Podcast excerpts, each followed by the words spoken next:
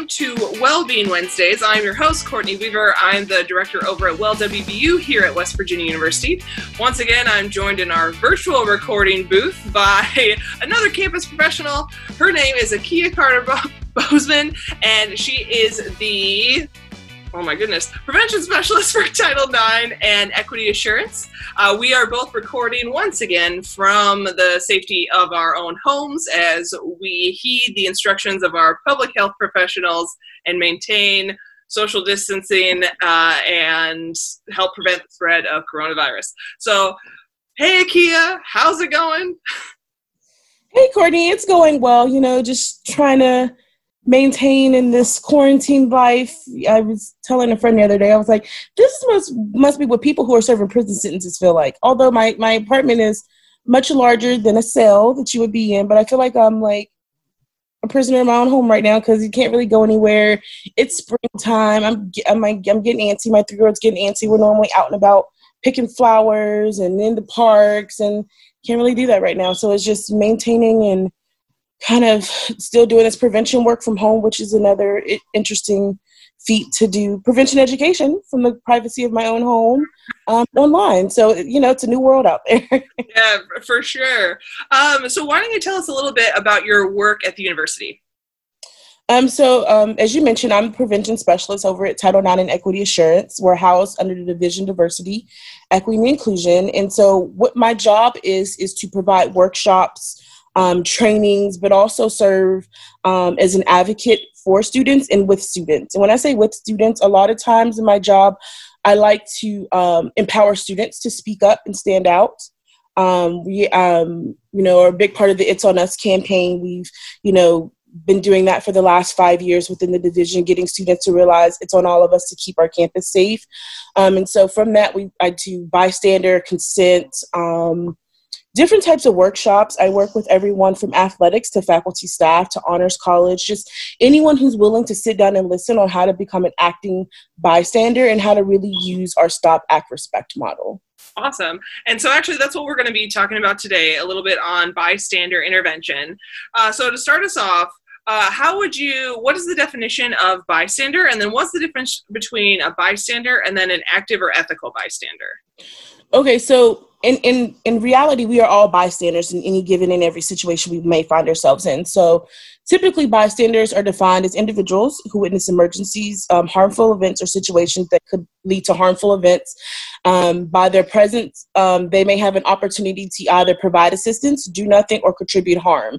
So, when a person has an opportunity to provide assistance, that's stepping up using that stop, act, respect model and saying something, um, either being direct, distracting, or delegating. Um, they can do nothing. They may walk away.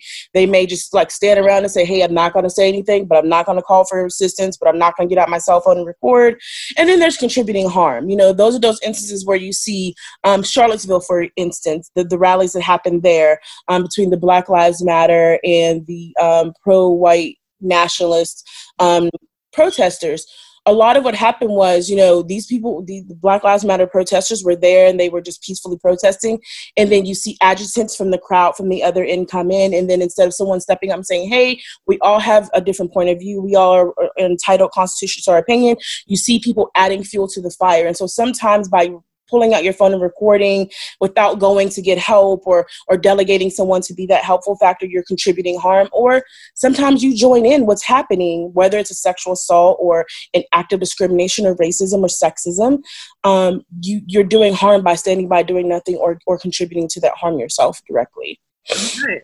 And so, when folks see that a situation is troubling, how can they intervene? You mentioned already that we use at WVU the Stop Act Respect model. So, I wonder if you could talk to us a little bit more about that and how people can use that framework to intervene safely.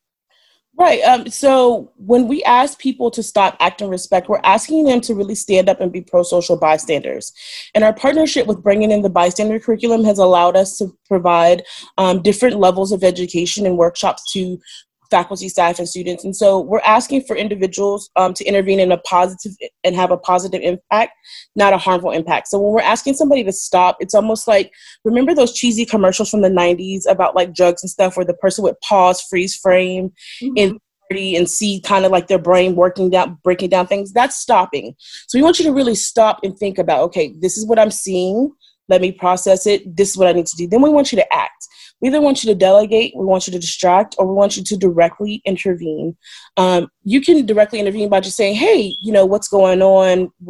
how is this happening or hey that's not cool if you see maybe um, a group of individuals carrying someone upstairs in a party and saying hey we're just going to go lay them down because they've had too much drink it doesn't take more than two people or a person to lay someone down but also why are we taking them to a secluded place? Kind of let's use our brain.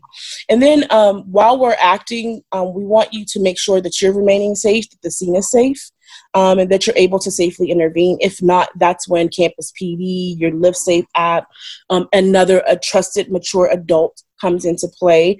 And then when we're respecting things we want um, everyone to know that everyone sees situations from a different point of view not everybody sees um, rape as rape or assault as assault or racism as racism or sexism as sexism. Homophobia as homophobia or islamophobia all the phobias that we um, kind of combat um, within title ix and other areas on campus. And so we want you to respect people's cultures their ideals their traditions their beliefs because sometimes it is a misunderstanding of the culture. You know what's okay or what was okay growing up in your home may not be the social norm. Well we don't know that. If you've never been taught that's not an okay social norm or that's not okay behavior you can't really get upset with that person. But once a person has that knowledge and knows better and is able to be a pro social bystander, that's when we expect them to stop acting respect. That's great. I really like that framework. The the one that I've operated from in the past, I haven't always gotten 100% behind. It's uh, observe, question, act, and there was always the part of what does question actually mean? Because the observe part, it's hey, pay attention, kind of like that stop, like know when there's a problem or recognize when there's a problem and that you might need to step in. But question, people often thought that it meant, oh, well, that means like question whoever's involved and like what's going on. And it's like, actually, no, that's not what it means. What it means is that you need like, to. Is this right? Is, is what I'm seeing okay? Yeah, like what's the worst thing that can happen if I don't intervene? Like, is this actually okay? Um, and then the act obviously goes to that. But I really like the respect part of that because there are certain barriers to intervening that we'll talk about in just a minute. Um, that I think that kind of reflects as well. Uh, so that's that's great. So why don't people intervene? I've heard of something called the bystander effect. I wonder if you could tell me. Right. Thanks, Courtney, for that awesome lead, and I love it. Um, so a lot of times it is what we call the bystander effect. Why people don't don't intervene, and so um, unfortunately, the more people that are involved in a situation, or the more individuals around, the less likely someone is calling for help.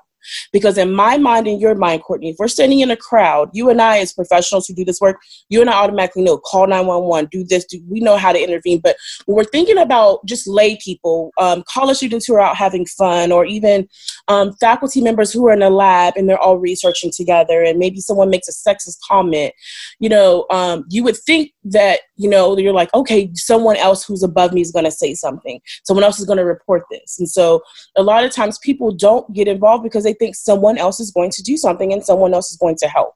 So if we're like after a football game in a large crowd and we see maybe, you know, someone who's passed out and they've had too much to drink or um, and we see someone carrying them off it could be their parent it could be their brother it could be their sister but it's it's decency enough to step up and say hey do you know this person and how do you know them questioning because a lot of times the, the person who may be the perpetrator is not going to be able to think well enough on their feet to answer those questions that quickly. And so a lot of times um, I see with students and I ask students in my workshops, why don't you step up? Why don't you say something? And honestly, it boils down to fear, social fear. Because socially, you know, I always tell students and I tell parents when we do our new student orientation, when we do these workshops during campus traverses, being socially accepted is the most important thing to them right now in this stage of their life. It's not food, it's not shelter, it's not getting a good job or getting A's in school as much as we would like to think it. But if we're not socially accepted, that is detrimental to us. That is that is debilitating and and to a lot of students. And so if I know I want to rush a certain organization and I see something happening at a party before I'm even able to rush that organization, I'm not going to say anything. Because then when I go to rush that organization, they're going to remember I'm the person who went and got um, first responders. I'm the person who went and told that. I'm the so I'm not going to be socially accepted. And I hear that from a lot of the sororities that I interact with in the workshops that I do. I do some female only workshops to make them more comfortable. Um, we call it our sister circle where I get with them and their sisters and we have real talk about this these these heavy topics that you talk about on your podcast. And a lot of them are like well I don't want we don't want to be known as the organization who's not down and who's not popular.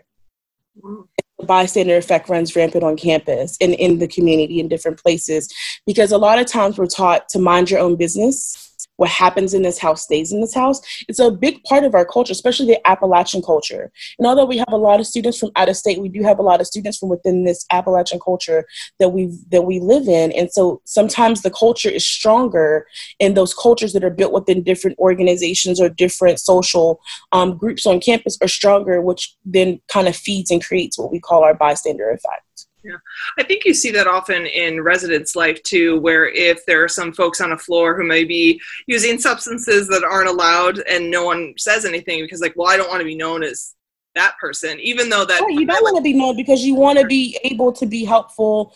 And a lot of it is think about it in high school, they're not talked to about these issues. Most of the young males and females that I've had workshops with on campus have not had proper sex education or even proper education about social interaction and healthy relationships. Mm-hmm. And so there's a feat within ourselves within the Title IX office, and a, well, a lot of us in prevention ed is we have to start from the basics. It's not okay if your friend calls you stupid. That's not a friend. And I tell girls all the time good love comes with jewelry, maybe an edible arrangement, perhaps a teddy bear, not a black eye. You know, it doesn't come with being demeaned and, and even like even within fraternal and sorority relationships. I cannot call you my brother and sister and I have beat the crap out of you. And then when it's time for you to join my organization, oh, welcome to the brother. What kind of screwed up family is this? I don't want to be a part of this dysfunctional stuff, mess. And that's what happens. A lot of students don't realize until they're in it. It's kind of like people with cults you don't realize you're in a cult until you're in it and you're too far in it. You're like, oh, wait, I shouldn't have joined this in the first place. You don't see it from the outside looking in until you experience it for yourself. And so that's why we work so hard um, to make sure we tell students about bystander effect and how dangerous it can be, but also how they have every every bit of the power lies within them to be able to combat um, bystander effect and the in the issues that bystander effect can cause. Yeah, it kind of reminds me of like that tale of if you put a frog in boiling water it immediately hops out. But if you put a frog in a pot of water and then start to heat it up slowly and then it gets to boiling the frog will die because it'll stay in the pot. Uh, right because it doesn't realize it's getting used to it's adjusting to the temperature. Yeah that's what happens we adjust to the temperature around us and then we end up in dangerous situations yeah um, and so we talked a little about if you know you're in a crowd, a group of people, you're less likely to help. But what are some of the other barriers to intervention? Maybe like more on a personal level. Like I see something, what might prevent me from actually doing if I'm by myself, for example? Um, that that is a big barrier that you mentioned, being by yourself. Mm. It is hard for one person to step up because number one, you don't know the severity of the situation. You don't know these days people don't fight fair, honey. They got guns, knives, bombs, all kinds of stuff. Um, but also, you don't want, sometimes when you're by yourself, you don't know if you can get you and that person to safety. Mm-hmm. And then another barrier is maybe you've tried to help before. Maybe you've had a friend, especially with intimate partner violence. Maybe you've had a friend you tried to help before, and then that friend has turned on you. Yeah. And they've said that you're the bad person, that you're doing this, and you're making their life miserable. So, past experience can keep individuals life experiences can keep individuals from intervening. And again, you got to think about cultures. In some cultures, and we are a very globalized campus, a lot of different behaviors are acceptable and are okay. And so, if in my culture that behavior is not that bad or taboo, I'm not going to say anything. Or if, um, you know, I had a student one time, he was so honest during the workshop. I appreciated him so much. And we were talking about intimate partner violence. And he was like, Well, if I saw somebody beating up on a black queen, I would say something. I said, Well, what about all the other women around campus? He was like, Well, they're not my responsibility because I'm a black male, but that's what he had been taught to ah. his own. And so again, you know, it's not that he doesn't think domestic violence or intimate partner violence is wrong, but his ideal, and I, you know, the room erupted in like, oh my god, like I was like, wait, wait, before we attack anybody, remember we're going to be, we're remember the ground rules. We said we're going to respect everyone's opinions in this room. I was like, do you hear what he's saying? This is a, a, a cultural norm and belief of his. You cannot fault him for what he believes and what he's been taught. Just like you can't fault, we can't fault each other for things we've been taught. Mm-hmm. You only are able to do better. And after the workshop, he was like, Miss Akia, I see what you're saying. It's my responsibility as a male to step up in any situation. I was like, as long as it's safe, you step up. If it's not safe, that is what your Live Safe app is for. That is what 911 is for. Those blue boxes around campus. Um, the people who run the dorms, this is what you do. You do not intervene when you don't know you're safe. And a lot of times, if you don't know if you're going to be safe, or some people don't know what to say, they're afraid, they're shy, they're timid, and that's okay. That's their personality. And, you know, imagine being in a classroom where you're great, your professor holds the power whether or not you pass or fail, and they're being racist or sexist. Mm-hmm phobic towards someone, you're not going to say anything because at the end of the day, that that, that professor, if not, you know, um, dealt with properly or not disciplined properly, comes back and now they have your grade in their hands. No, I'm not going to say anything. Right. Because I I'm here to get an education, especially if I'm a low income student who's you know here on a scholarship. The promise or anything like that, and my grades depend on that. I'm not going to say anything. I may send an anonymous email, but these days there's no such thing even as an anonymous email. Right. And I think a lot of students also know how the Title IX process works. Um, and so that's another barrier as well, is because sometimes they think they're going to be in trouble too, and that self preservation kicks in. And so I'm going to preserve for self and I'm not going to worry about anything else because I don't want to be in trouble. I don't want to be the person who did this. And it's just, it's a lot of pressure. And I, I do understand where students come from when they don't. I think they're all very well meaning, especially in the workshops. They all know what to do, but you never know until you're in the situation what you will do or how you will react. Yeah. I think that's why it's so important to talk about indirect interventions as well, because you can always be like, get someone else to help you. Like if you're at the a bar or club, like find the bodyguard or get the bartender or, or something like that. It doesn't always necessarily have to be 911, but there are a lot of different helpers around that can maybe lend mm-hmm. a hand and, and help you out. Um, all right, so at, in this part of the podcast, we do like to do a little well-being snapshot. So, do you have any examples of when you've seen the bystander effect in real life? Um, I normally during our trainings we facilitate um, in our consent and ice cream because we tell them consent is a two way treat, kind of like the twenty.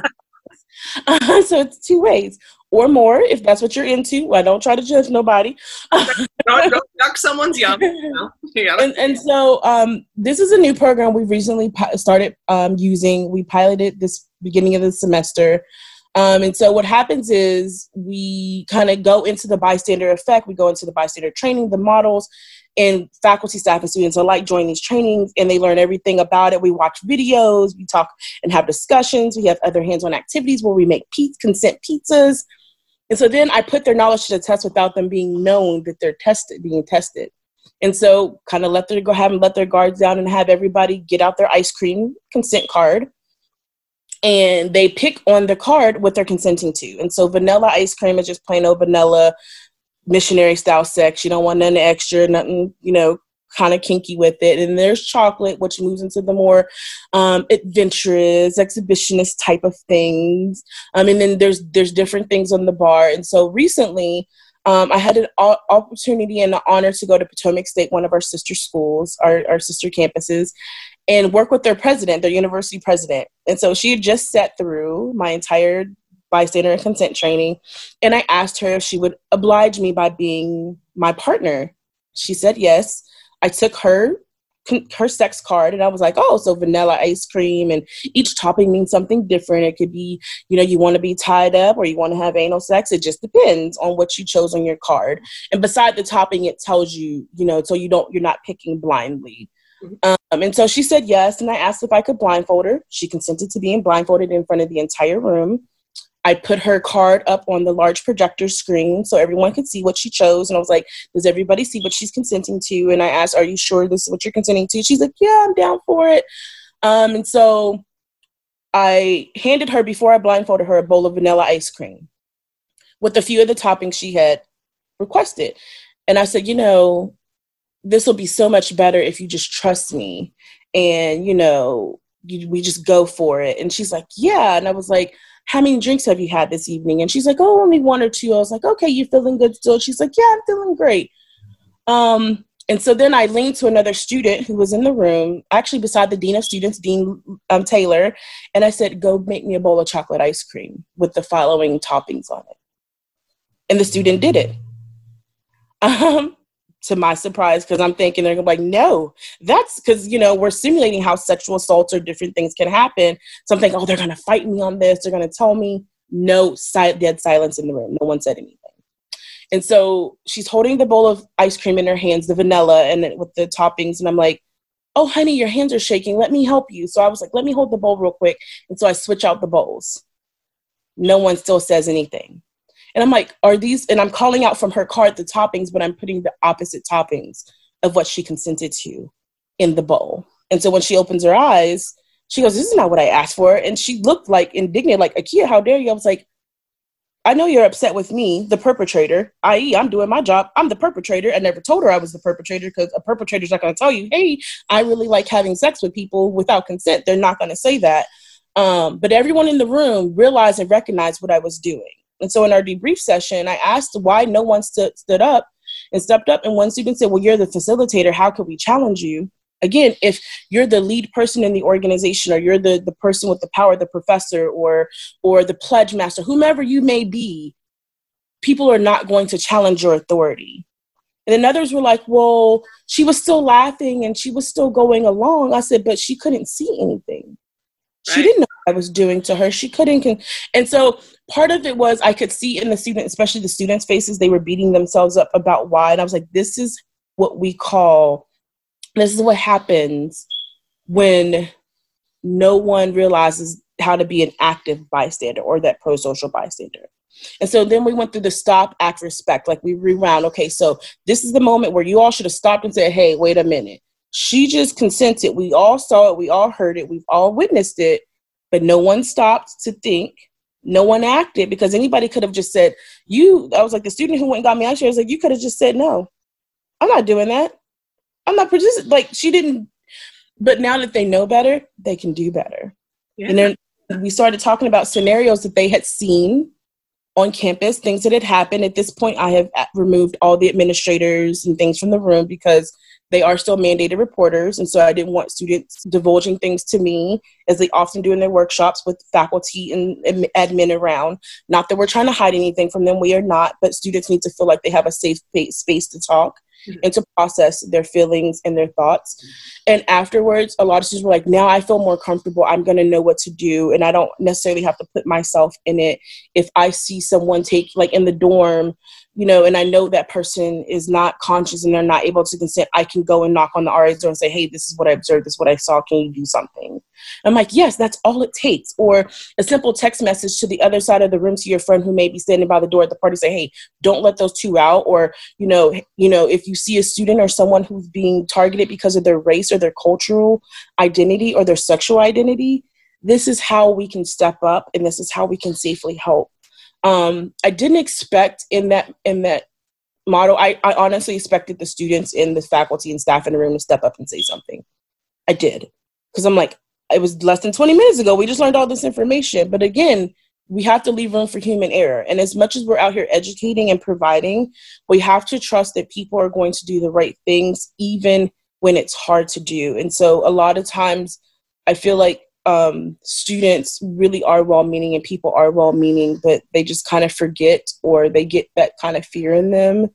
Um, I, I do this thing called love notes to the prevention specialist. Not that I want love notes or anything. At the end of my trainings, um, especially with the female groups that I train, and it's it's astonishing how many unreported sexual assaults we have because in their love notes everybody has the same pin and the same post-it so you don't know if you if your sister beside you wrote it, or the sister behind you, or whomever wrote it.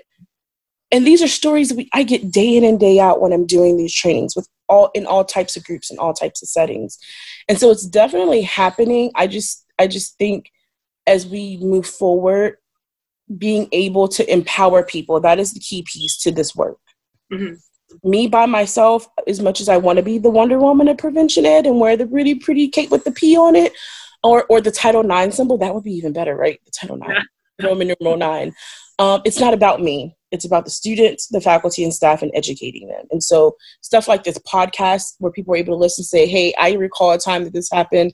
Now I'm going to know how to stop Act Respect," or even tinging their interest a little enough to say, "Hey, I may want to stop by one of those workshops." I may want to take one of the virtual workshops, you know, because since it's COVID 19, I can't see you in person. Why not see you on the screen? Um, kind of thing. But I've I've definitely in this um, learned that human error is human error and people are human and I gotta I gotta take them where they're at. Um, but it was amazing to see how what an uproar the students were in afterwards, after the debrief. They're like, Miss Akia, you tricked us. It. And I'm like, exactly. Just because I'm Miss Akia, the facilitator of this workshop, does not give me the right to do anything to anyone right. or to say anything I want to anyone. I can be challenged too. I can, and even if you don't, you didn't feel comfortable challenging me in that moment, you could have gone to any one of the other administrators in this room and said, "Hey, this needs to stop." Even if it's within your own department, you know, going to and you keep going until someone listens to you, and that's what I tell students. Even if you're in a crowded nightclub, if you just start standing middle for dance floor and screaming bloody murder at the top of your lungs, someone is going to pay attention. And as soon as they come over and think you're the problem, go, hey, this is happening over there. Just get the attention. Please don't yell gun, fire, bomb. These call stampedes.